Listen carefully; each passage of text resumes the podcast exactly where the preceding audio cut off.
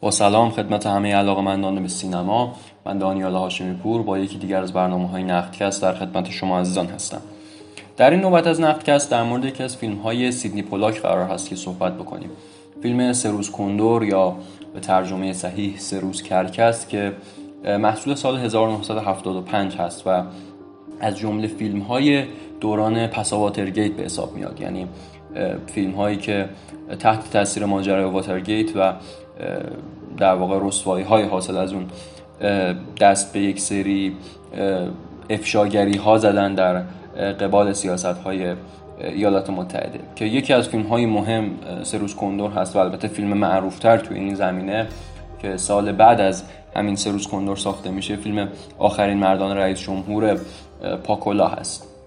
از لحاظ ژانری سه روز کندور یک فیلم جاسوسی یا همون اصطلاحا spy movie هست که در واقع تحت تاثیر یک سنتی توی سینمای آمریکا و خصوصا توی سینمای بریتانیا ساخته میشه. یعنی اون سنتی که مثلا برگرفته از فیلم های جاسوسی دهه سی آلفرد هیچکاک در سینمای بریتانیا هست. این اتفاق حالا به شکلی پخته شده در فیلم سروز کندور میفته مثلا ما یک سری از فیلم های دهه سی هیچکاک رو اگر دنبال بکنیم مثل سی و نه پله یا مثلا فیلم خرابکاری یا فیلم بانو ناپدید می شود اینها جزو اون فیلم های جاسوسی هیچکاک بودن که شکل دهنده در واقع سنت سینمای جاسوسی اساسا به حساب میان. و سروز کندور هم از اون علمان ها بهره می‌گیره و البته اینها رو تبدیل می‌کنه به یک سنت دیگه که سنت فیلم های افشاگر هست. یعنی فیلم هایی مثل همین فیلم و اشاره کردیم آخرین مردان رئیس جمهور که در واقع در صدد افشاگری یک سری از سیاست های پشت پرده برمیان و شکل مثلا خیلی در واقع نقطه اوج این سبک فیلم ها رو ما شاید دو دهه بعد در سینمای الیور استون خصوصا مثلا فیلم معروف JFK ببینیم که به نظر میاد خیلی برگرفته شده از همین ویژگی های در واقع فیلم های مثل سروز کندور باشه.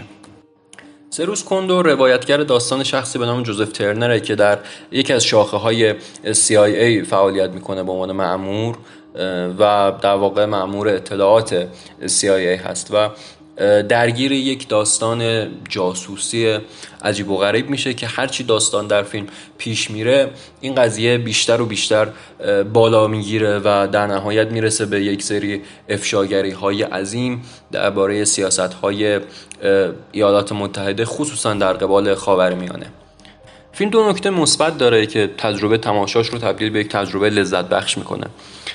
یکیش رابطه بین جوزف ترنر که نقشش رو هم رابرت ردفورد بازی می‌کنه. یعنی بازیگر بزرگی که از فیلم های مثل نیش و بوچ کسیدی اومده حالا در این فیلم داره یک تجربه جدید رو کسب می‌کنه. رابطه این آدم با دختری به نام کتی هیل که نقش اون رو هم فیداناوی بازی می‌کنه و اینها در خلال داستان به شکلی اجباری در کنار هم قرار می‌گیرن و یک خط داستانی عشقی رو با هم دیگه تشکیل میدن. این رابطه خیلی پرداخت خوبی داره در داستان و اصلا برخلاف ظاهر داستان بیرون نزده و اتفاقا خیلی هم تاثیر داره در پیشبرد درام داستان. نکته مثبت دوم اما که به نظر من نقطه قوت اصلی فیلمه ساختن یک شخصیت درجه یک واقعا درجه یک توسط سیدنی پولاک به نام جوبر هست در داستان که یک قاتل کاملا خونسرد به شدت درجه ای که پول می‌گیره و قتل ها رو انجام میده.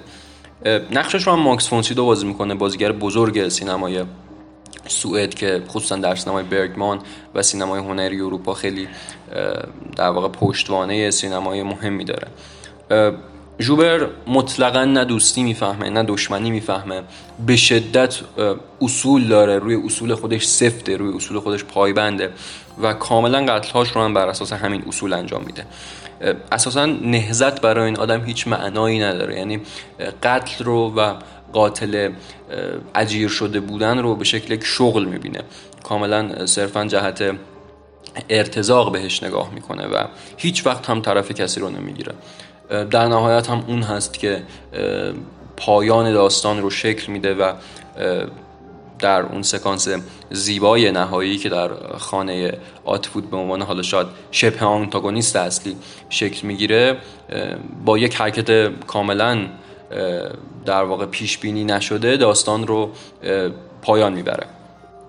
سروز کندور شاید فیلم شاهکاری نباشه و واقعا هم فیلم شاهکاری نیست. حتی شاید شاهکار خودش سیدنی پولاک هم نباشه. فیلم های بهتری مثل توتسی رو توی کارنامهش داره. منتها امروز تبدیل به یک فیلم کلاسیک تقریبا قابل احترام شده که خصوصا در باب سینمای جاسوسی جزو فیلم های مهم این سینما به حساب میاد.